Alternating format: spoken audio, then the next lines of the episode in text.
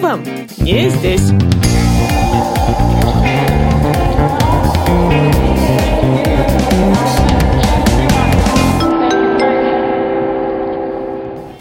Разные болезни ожидают от национальностей. Вот, вот оно, собственно, ради чего я учил вот, а, английский язык. Абсолютно идиотским, я своему мужу говорю, вот это настоящая любовь.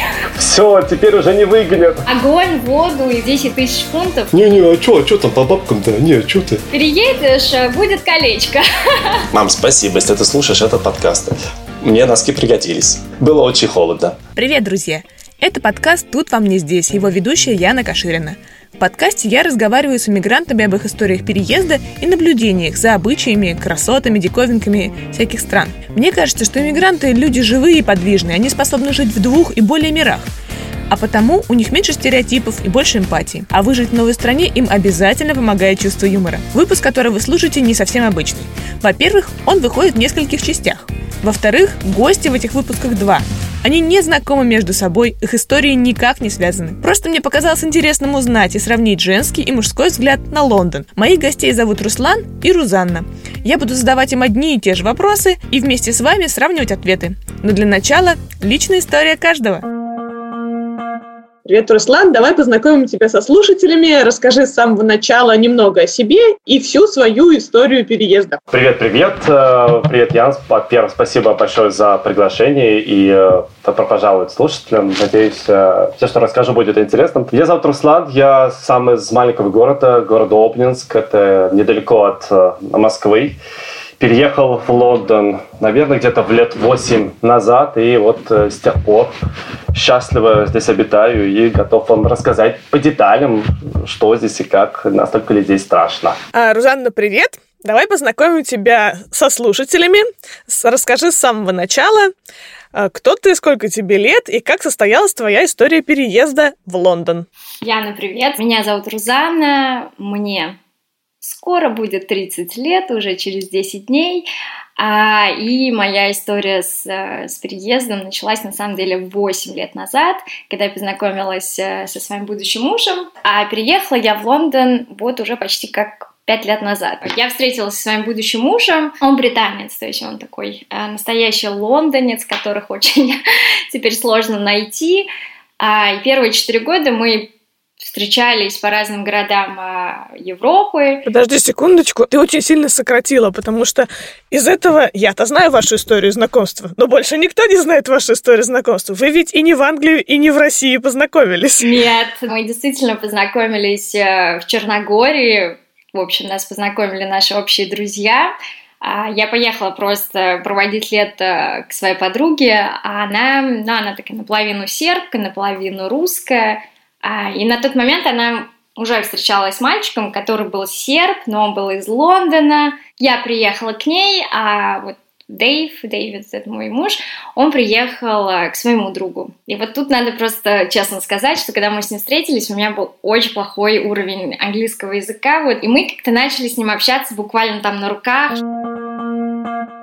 Ой, все, в этих выпусках про Лондон будет несколько традиционных рубрик. Ой, все, мечта сбывается, жиза, на хайпе и блиц. Со стереотипами я решила не разбираться с ребятами. Они без того рассказали бездну интересного. Рубрика «Ой, все» про решение жить не здесь прямо сейчас. Начнем с Руслана. Я вырос в Обнинске в, в маленьком в, в общежитии и лет 20 там прожил.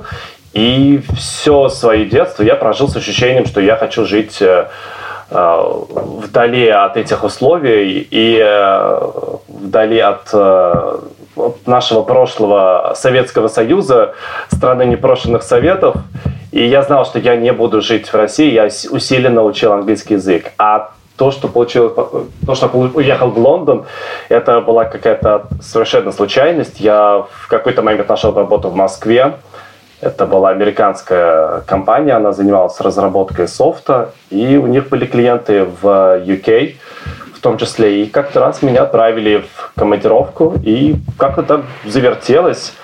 Собственно, я туда часто стал ездить, года три, и безумно влюбился в Лондон и вообще в страну, и понял, что, наверное, вот, вот, вот оно, собственно, ради чего я учил вот, а, английский язык. Рузанна, продолжим с твоей историей любви. Как она привела тебя в Лондон? Вот прошла какая-то искра непонятная, когда очень странно еще, знаешь, когда ты не знаешь человека, ты не знаешь вообще там, что он только что тебе сказал, но вот что-то вот такое вот ёкнуло.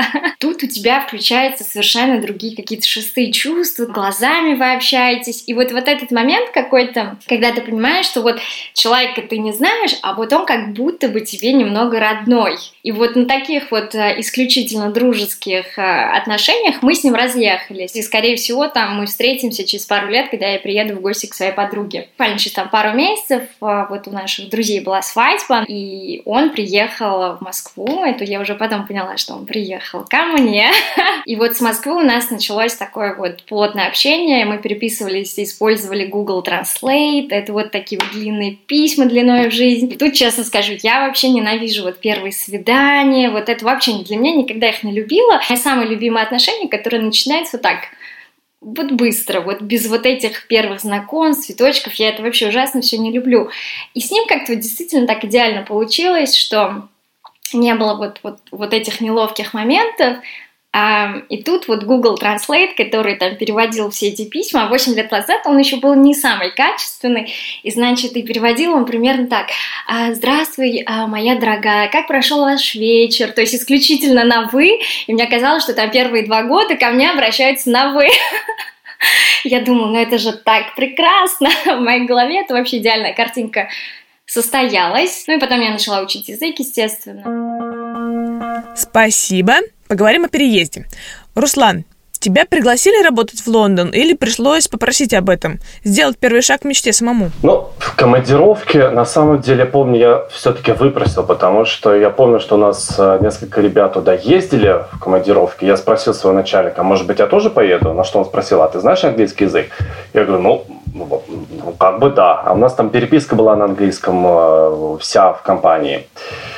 И меня отправили тут же, буквально через две недели, в командировку. А потом я был единственный человек, который летал и общался с этим клиентом в Великобритании. Я просто спросил у своих начальников, слушайте, давайте я просто туда перееду, и вам будет дешевле, вам не надо меня посылать все время на самолете. У меня были периоды, когда я три недели жил э, где-то в Англии, прилетал в Москву, чтобы постирать вещи на 5 дней, потом обратно на 2-3 недели улетал, жил в отелях. Поэтому я предложил, будет дешевле всем, если я приеду в Англию. На тот момент еще была программа, она называлась Tier One. Это программа для высококвалифицированных специалистов. Вопрос Рузанне. Когда вы всерьез заговорили о том, что, возможно, ты будешь жить теперь в другой стране, или он будет жить в другой стране? Ой, я очень хорошо помню, кстати, это было в Москве, он приехал в Москву, это был 2015 год, и он как-то почему-то традиционно приезжал в марте месяц, вот в одну и ту же неделю, вот два года подряд. Лучший месяц в Москве, просто март идеальный. Абсолютно идиотский, когда вот, вот вроде солнце, а тут какая-то пурга, я не знаю, и он совершенно не готов был, конечно, там в первый раз, мы ему там куртку ходили покупали. И когда мы заговорили о том, что вот, наверное, вот уже как-то надо что-то делать, и я, я тебе честно скажу, я совершенно не хотела никуда уезжать, я очень люблю Москву, Москву, и до сих пор как бы такой очень родной для меня город, у меня там, не знаю, семья, друзья, любимая карьера, любимая работа, и я как-то действительно так всерьез восприняла вопрос о том, а что же мы делаем дальше. И у нас как бы были очень такие долгие обсуждения на тему что, наверное, это не очень честно там кому-то из нас переезжать там, в другой город, там, в Лондон или в Москву, и, наверное, надо рассматривать какую-то третью страну. Там, например, мы рассматривали Америку. И в какой-то момент он мне предлагает, а, то есть мы понимаем, что, наверное, это какие-то, знаешь, такие дополнительные сложности, и без того в сложных отношениях переезжать в какой-то третий город, который нам не знакомый, мы понимаем, что это будет такой дополнительный стресс, и для него, и для меня там новая работа, новый дом, новый мир. В общем, мы решили отказаться от этой идеи. И он тогда мне предложил переехать в Лондон – и я, если честно, не сразу согласилась, сказала, мне надо подумать. Уже у тебя такая своя жизнь в Москве, ты там все знаешь, ты там развиваешься, у тебя там а, у тебя уже все запланировано, тебе комфортно, главное, в этом городе. И у меня не было никогда желания вот прям убежать из Москвы, уехать куда-то. То есть я всегда хотела где-то попробовать пожить, но вот Москва такая, it's my love. Я, конечно, взяла пару месяцев на подумать, Вот, и я помню, через там, 2-3 месяца я поехала в Лондон, это был май месяц, я помню, я приезжаю, и знаешь, у меня какая-то такая любовь произошла с этим городом, какой-то вот такой клик. И я поняла, что вот как-то мне здесь очень комфортно, то есть мне очень комфортно встречаться с людьми, мне очень комфортно какие здесь, в принципе, живут люди, какие здесь устои вот в плане там общества, я решила, что пора. После того, как я решила, что все, я переезжаю, мне поступило предложение руки и сердца через тоже пару месяцев. Многоходовочка какая. Да, то есть это такая проверочка, знаешь, переедешь, будет колечко. Как мы поняли, Руслан сам пробил себе дорогу в Лондон, а у Русанны это потрясающая случайность. Тем не менее, без бюрократии не обошлось в обоих случаях. Я решила узнать у ребят, что нужно касательно документов, когда переезжаешь в Лондон. Когда подавал документ э, на вот эту вот визу, огромное количество документов э, требовалось. В том числе мне надо было сдать э, экзамен английский язык. На тот момент я сдавал IELTS. Его просто тоже так быстро не сдашь, там надо записаться, через там, месяц ты его сдаешь, потом еще месяц ты ждешь э, результат. И я не помню детали, какие именно документы сдавал, но э, там фишка вот этой визы была в том, что она была, это point-based point system, э, основана на очках, то есть первое у тебя, значит, то в профессии, в которой ты работаешь, там ты набираешь какое-то определенное количество очков. Потом ты набираешь очки за там, какой тебе уровень английского языка и так далее, так далее. У тебя чем выше, и ты получаешь, проходишь через какой-то threshold, и ты получаешь право на э, проживание вот в этой, в этой стране. Э, я помню, что вот это home office, это э, это, по сути, Министерство внутренних дел, которое занимается вот этими визами.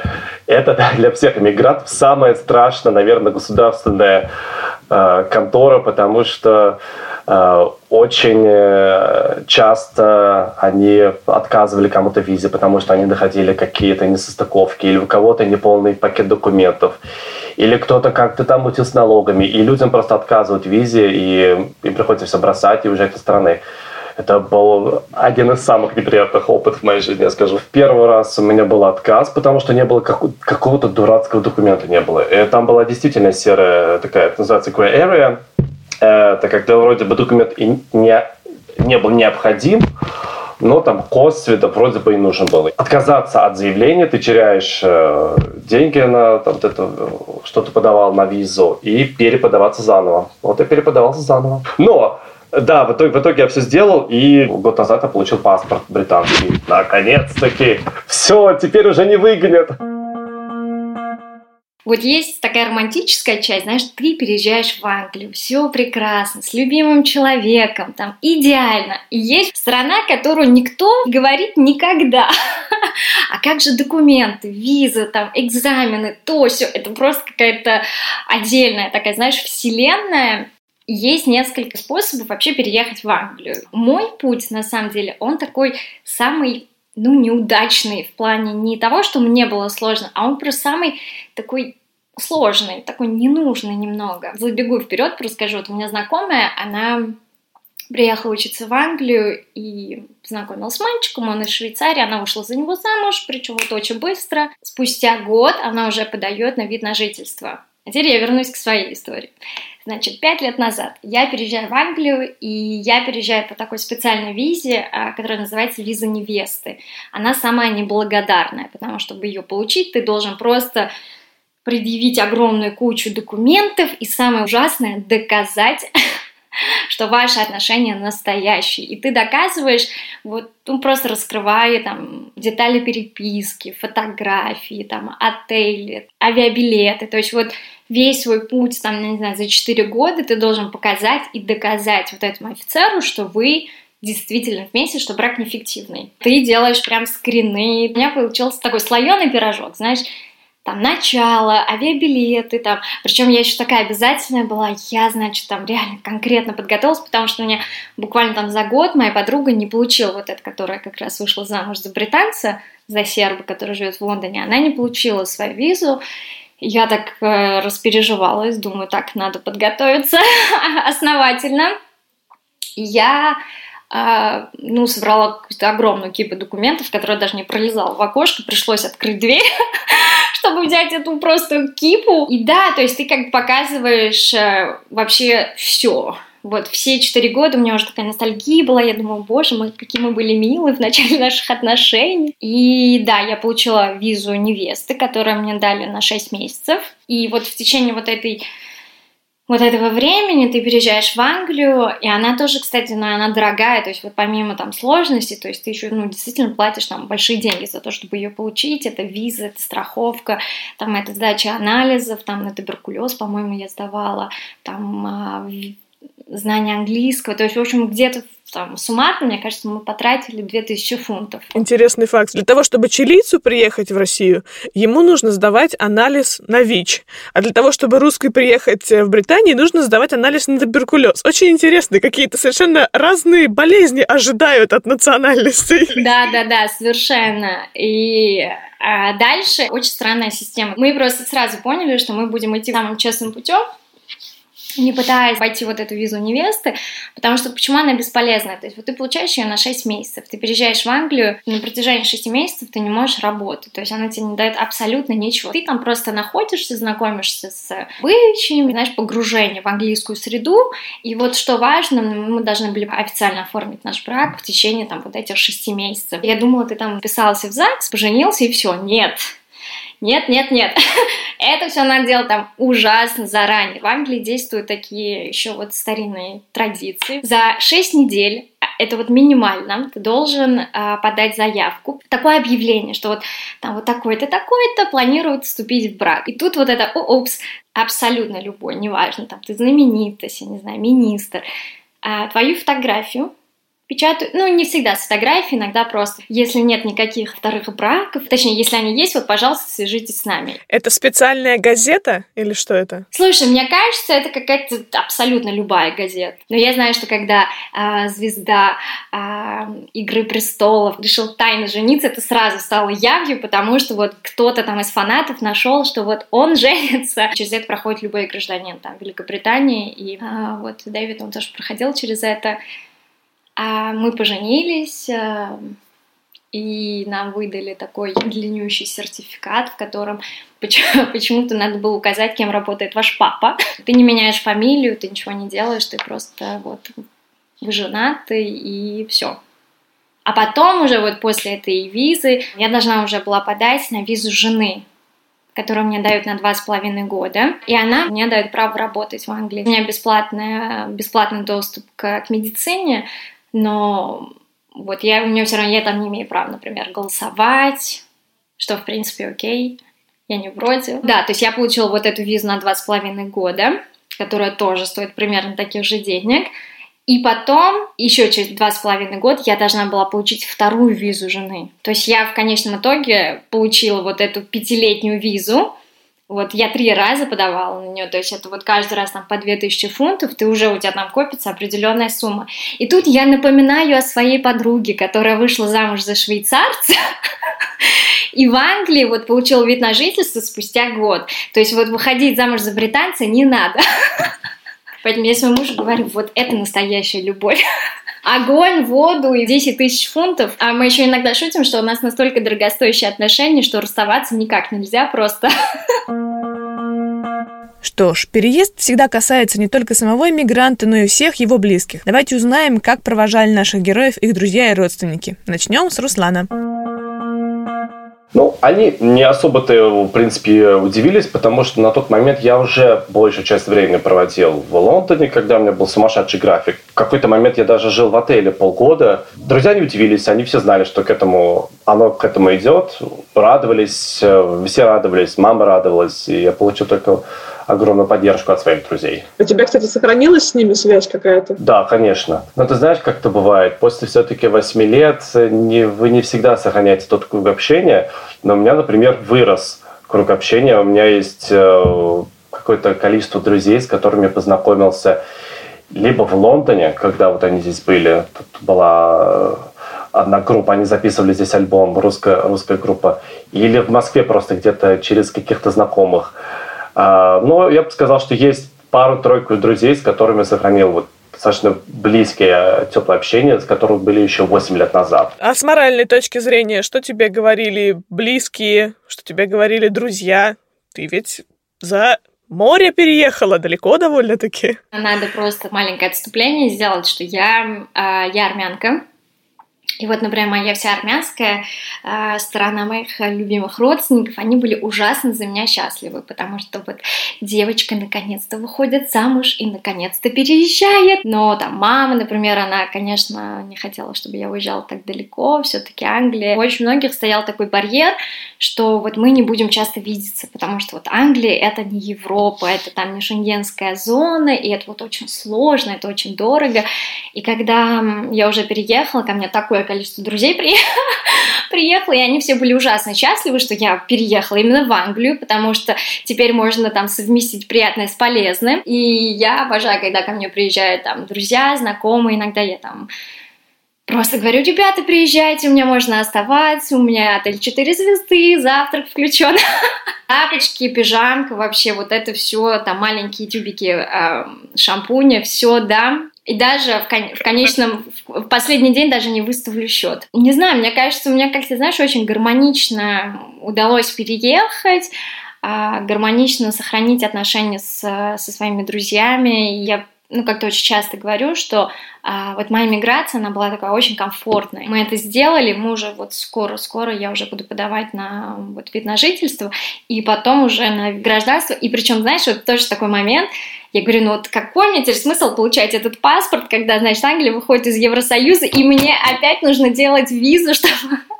ну, то есть, как в моей жизни ничего не меняется, за исключением того, что а, я могу теперь голосовать через год. Мечта сбивается. Сейчас мы с вами перенесемся во времени и окажемся с нашими героями в Лондоне в ту минуту, когда они сами оказались в нем не для свидания и командировки, а для настоящей жизни. Интересно, они сами помнят этот день? Да, я, кстати, очень хорошо это помню. О боже мой, я помню. Это 17 декабря 2012 года. Я помню, это, это считается моя дата переезда, скоро будет 8 лет. Расскажи, как это произошло, что тебе запомнилось, что бросилось в глаза и удивило, особенно в первое время, когда все впечатления острые и свежие. Надо понимать, что 17 декабря – это прям за неделю до Рождества. На тот момент у меня не было еще жилья, где бы я жил, но я договорился с друзьями. Слава богу, во время своей командировки я наобщался. Будь здоров, у меня уже был какой-то костяк друзей в Лондоне. И я договорился, что я буду жить у своей подруги, пока она будет где-то путешествовать во время своих предрождественских путешествий. И я помню, как было дико холодно. Это просто какой-то ужас. Квартира была дико холодная, там было градусов 16-17. Вообще надо понимать, как работает э, система отопления, точнее, как она не работает, как ее вообще нету системы отопления в Великобритании. Это вот мы привыкли в, иметь центральное отопление, где у тебя огромный котел варит кипяток, и по трубам это все бежит и согревает нас в наших домах. А зимой, чтобы нам охладиться, мы открываем форточку, а там минус 30. Здесь вообще не так. Здесь э, в дом подают только холодную воду, а дальше уже каждая квартира, э, каждый дом уже должен установить бойлер и, собственно, греть вот эту воду. Это дико дорого. И поэтому англичане в качестве, в том числе экономии, они говорят так, что если тебе холодно, просто надень еще один свитер. И вот я помню, первую неделю было безумно холодно, и мне было так непривычно по дому ходить не в футболке, не в майке, либо вообще, знаете, то я любил с, с сосками сверкать. Ой, извините. Э, а, ходить, господи, как нормально сказать, не пошло. Топлес? Любил ходить топлес, да. А тут надо было надевать и какую-то футболку, еще какой-то свитер. И это было так мне чуждо. И, кстати, мне пригодились наконец-таки мамины шерстяные носки, которые она мне вязала. Я их в жизни не носил. И вот впервые, мам, спасибо, если ты слушаешь этот подкаст, мне носки пригодились. Было очень холодно. Рузана, что нужно делать первым делом, когда ты лондонер? Когда ты уже живешь здесь, ты уже понимаешь, что тебе там нужно идти регистрироваться там у местного GP, этого терапевта и так далее, и так далее. И вот э, я помню, э, вот первый там первый год нам нужно было а, все еще собирать документы, чтобы потом доказать, что значит, весь этот год, там полтора-два, мы прожили вместе. И, а, значит, самые такие главные документы – это счета.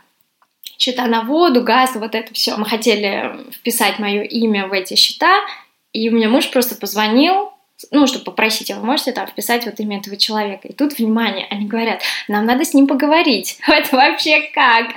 И так делается очень много, когда там ты просто по телефону должен подтвердить, что ты там вот, ты и есть. Тут важно отметить, что британцы, конечно, такое не понимают. То есть они не понимают, как можно вообще а, обманывать систему. Я помню, когда вот, э, когда у меня Дэйв приехал в Москву, значит, нам нужно было доказать, получить ну, ему эту визу, чтобы он, э, что он якобы проживает в отеле. Ну, он, естественно, жил у меня, но было заморочено получать эту гостевую визу, мы решили пойти через туристическую. И мне а, сестра говорит, слушай, не парься, я, ну, я тебе достану этот ваучер вообще без проблем. И он такой, ваучер из отеля, в котором я не буду проживать, а вдруг они позвонят, а вдруг они... Я такая, господи, успокойся, никто ничего не будет делать. И, конечно, там первые годы, в, ну, когда там я периодически говорила, слушай, ты забей, давай сделаем так. Он такой, нет, а как же так?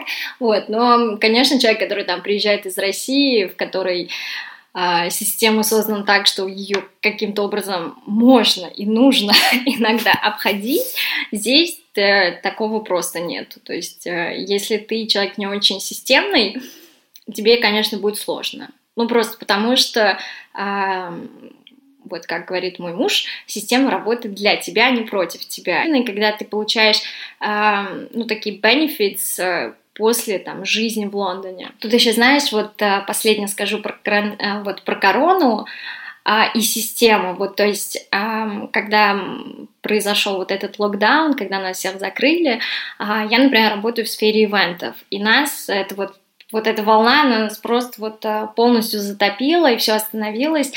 А, и вот государство платило 80% от зарплаты всем вот всем людям, которые вот потеряли работу или как-то их работа остановилась э, в связи с пандемией, а государство оказывает какую-то просто мощную поддержку, и ты знаешь, что тебя не бросят там тонуть. В этом плане система работает. На самом деле у Руслана есть целый калейдоскоп впечатлений от Лондона за первую неделю, которых не собрать туристу и командировочнику. Наверное, есть несколько вещей, которые, да, бросилось мне в глаза. И, а, во-первых, конечно, как же в Лондоне э, чисто.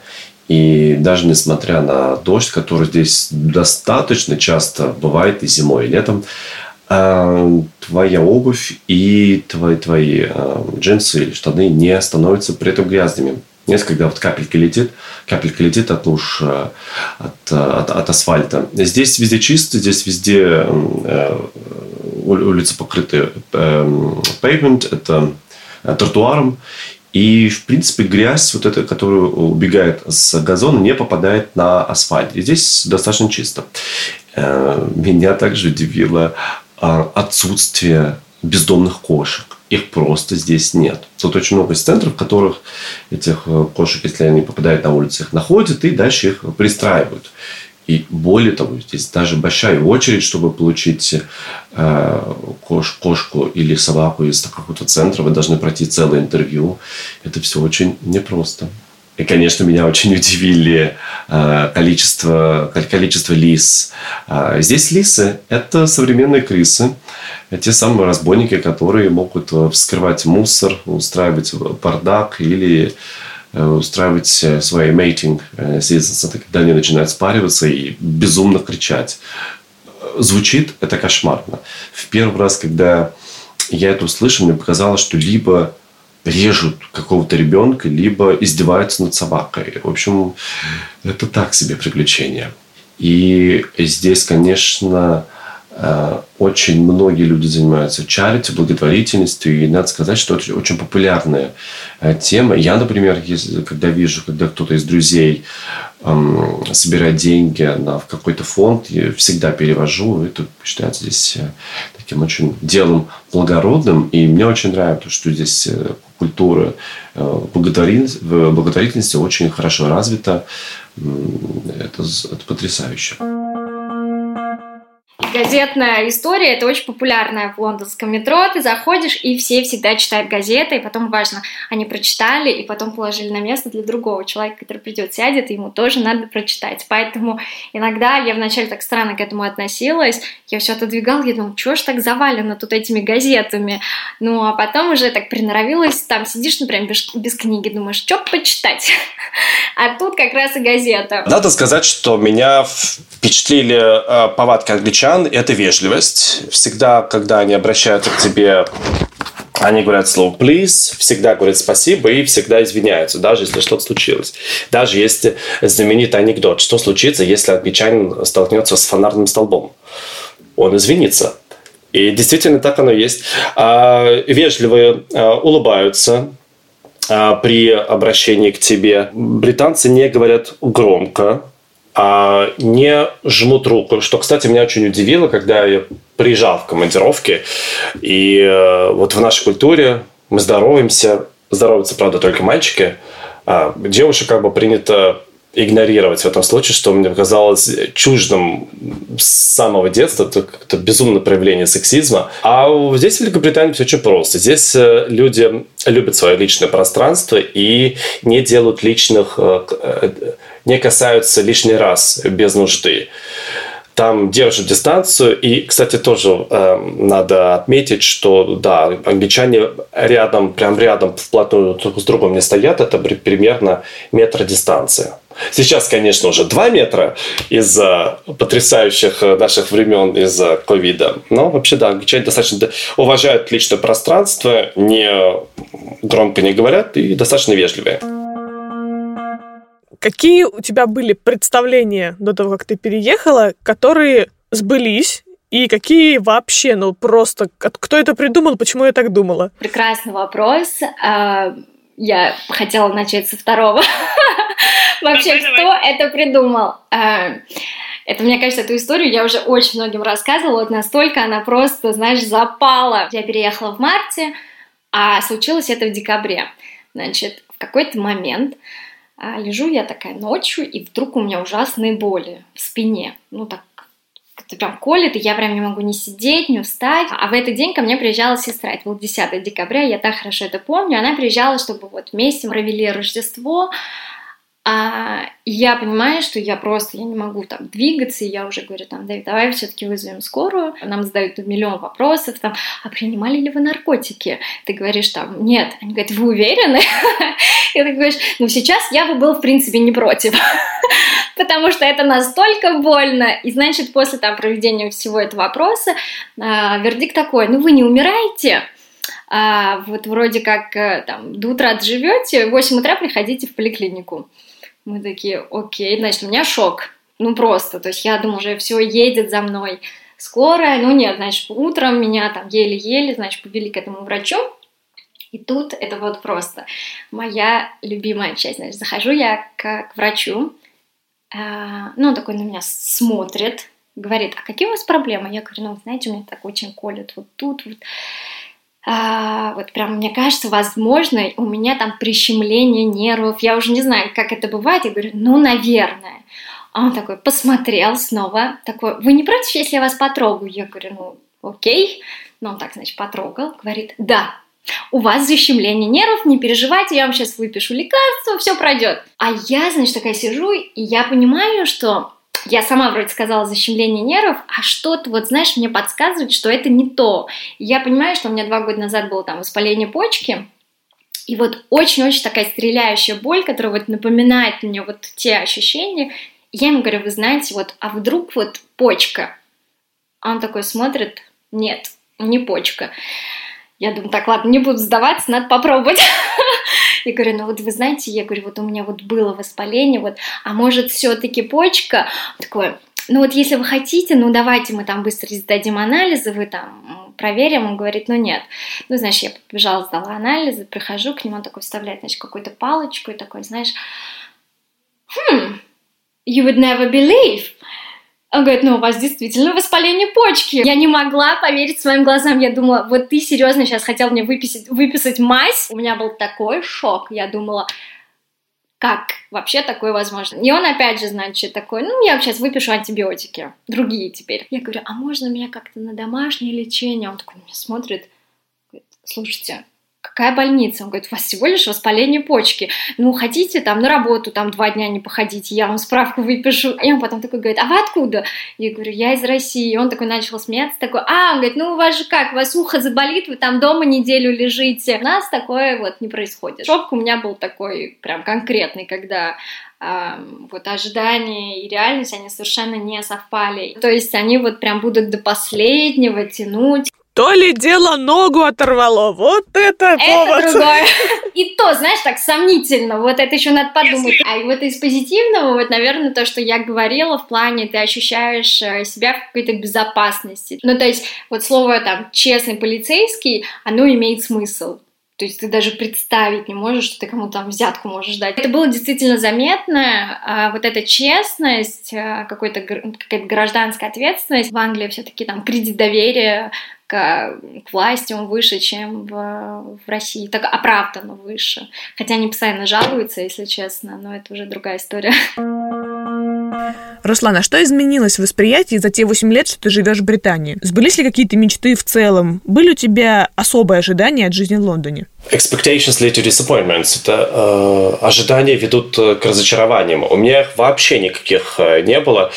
И э, все, о чем я, наверное, мечтал, и одна из причин, почему я уехал в Великобританию, мне понравилось, что здесь люди э, более свободные. Здесь люди могут одеваться достаточно экстравагантно. Тут ты видишь какую-то женщину, которая едет в метро с птичкой на голове. Знаете, такая вот на елку, на прищепку ты цепляешь на елку за ветку. А у девушки была такая к волосам прикреплена. Причем это было в районе Кеннери Ворф, это что-то типа Москва-Сити. Казалось бы, деловой район. А, меч не был, но я хочу сказать, что я обрел здесь свое счастье, и я здесь по-настоящему чувствую себя счастливым. Ты раскроешь, в чем секрет этого счастья? Собственно, я уезжал, это от страны непрошенных советов. Здесь не принято лезть в чужую жизнь и не принято давать советов. По этой причине, например, мне безумно жалко девушек, которые живут э, у нас в России, которых спрашивают родители, в лучшем случае, а в худшем случае коллеги или какие-то знакомые спрашивают, а когда ты женишься, а почему у вас нет детей? И я видел очень много поломанных судеб, когда девчонки выходят замуж очень рано за таких обезьян. И потом рожают детей, они растут вне любви, и это ужасно на это смотреть. И здесь вы такого, конечно, не увидите. Ты делаешь то, что тебе нравится, а, естественно, только это твоя свобода ограничивается там, где заканчивается свобода другого. Я думаю, что в этом здесь вот это большое... А, то, в чем я а, обрел вот это свое счастье, это возможность сделать то, что я хочу, а мои друзья меня только поддержат. Конечно, люди разные бывают, но, наверное, вот в этом секрет. Просто в этом секрет. Делать то, что ты любишь делать, и все. То есть разница в менталитете? Да, большая, конечно. Менталитет очень отличается. И на самом деле я заметил одну вещь. Чем больше я стал проживать э, в Лондоне, тем больше я стал понимать не сколько англичан, а сколько себя и вот вообще наш менталитет, почему мы такие особенные и в чем наши сильные и слабые стороны. Да, да, конечно, а, а менталитет сильно отличается. Мы, конечно, для англичан считаемся достаточно хмурыми и неприветливыми, но в то же время радушными, если они успели застать нас э, в этом состоянии радушности, это когда вот у нас начинается все, моя рубашка, твоя рубашка, вот это вот все, вот это. Но от этого тоже, знаете, я плачу. Бывает, э, или да, я плачу, но это тоже, знаешь, вот бывает, э, это же тоже надо посмотреть, это вот как маятник, да, вот ты вот а, дерг, а, дергиваешь маятник на, в одну сторону, ты отпускаешь, да, вот это вот шарик, и он летит в ровно противоположную. И как бы в нашей культуре это тоже так, от вот этих вот непрошенных советов до там типа давай я тебе все помогу, и я там э, э, тут же приеду и все тебе сделаю. Здесь англичане все-таки любят дистанцию. И, наверное, я тоже отчасти, я стал замечать, я таким же начинаю становиться, я начинаю ценить вот это свое свое личное пространство. Сейчас, наверное, это понял. Те, с которыми я остался в близком общении в Москве, это те, которые часто путешествуют в Европе и разделяют те же самые ценности. Я, например, в первое время, когда я приезжал в Москву, это был какой-то ад. У меня спрашивали, я что, Руслан, я, а что ты, как там по бабкам-то, что там, сколько тебе платят?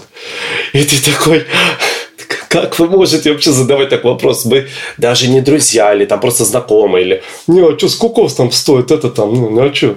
И ты пытаешься как-то вот уйти от, от э, интеллигента, от ответа на вопросы, типа, не-не, а что, а что там по бабкам-то? Не, а что ты? Что ты уходишь от вопроса? Боже, обожаю, моя любимая.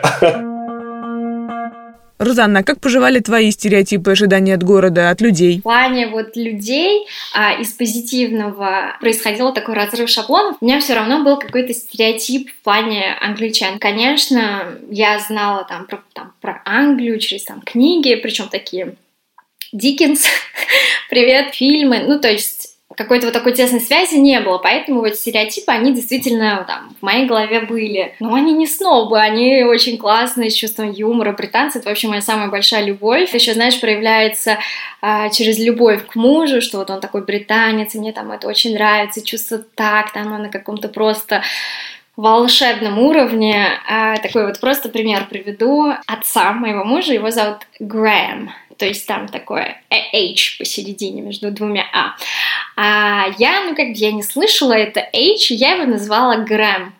Ну, просто Грэм, причем так еще с Г. И вот спустя там 8 лет, как я его знаю. У него там было 60-летие, и там один из э, друзей семьи написал ему стихотворение, в котором, значит, там была такая фраза, э, и в какой-то момент я стал Грэмом. И все, значит, начали смеяться, ну, так, знаешь, а я не поняла эту шутку. Я еще говорю, Дэйв, а что, ну, как бы, ну-ка, объясни мне. И он такой говорит, ну, вообще имя моего папы э, Грэхэм. Он говорит, ну, когда ты приехала, ты его назвала Грэм, и как бы и мы начали над ним стебаться, и вот просто Грэм. Но мне никто, вот ты представляешь, никто за 8 лет вообще не сказал, что я называю человека неправильно, это не его имя. Я говорю, а, Восемь лет я называла его неправильно, и никто из вас мне не сказал. Он такой, ну, тебе бы было, там, тебе бы было неловко, и потом ты бы себя чувствовала ужасно, что ты его там называла. Когда говорят, что у британцев очень хорошее чувство юмора, мне кажется, это вот в первую очередь, когда человек умеет посмеяться над собой. Вот это какое-то супер редкое чувство. Думаю, это было... В общем, я как-то так оценила их, их тактичность, я подумала, боже мой, а в России как там, тебе сразу, ну, вообще-то меня зовут вот так-то. Ну, очень часто ну, да. так. Ну, я сама могу исправить, если честно, если меня там э, зовут как-то неправильно. А вот в Англии тебя никто никогда не исправит, тебе никто никогда не сделает замечания. Ну, то есть это вот все настолько вот тактично, не дай бог, чтобы ты себя почувствовала как-то некомфортно. Это вот на каком-то вот таком запредельном уровне. На этом заканчивается первая серия выпуска про Лондон. Поверьте, ребятам есть о чем рассказать еще. И совсем скоро вы это услышите, буквально в следующем выпуске. Там Руслан и Рузанна расскажут, почему самые обычные лондонцы могут носить дорогую обувь и ходить в рестораны Мишлен, с кем из знаменитостей можно встретиться в метро, и почему нужно всегда носить с собой почтовые марки. Аккаунты ребят в Инстаграм, как Инстаграм автора, то есть меня, в описании к выпуску. Пока!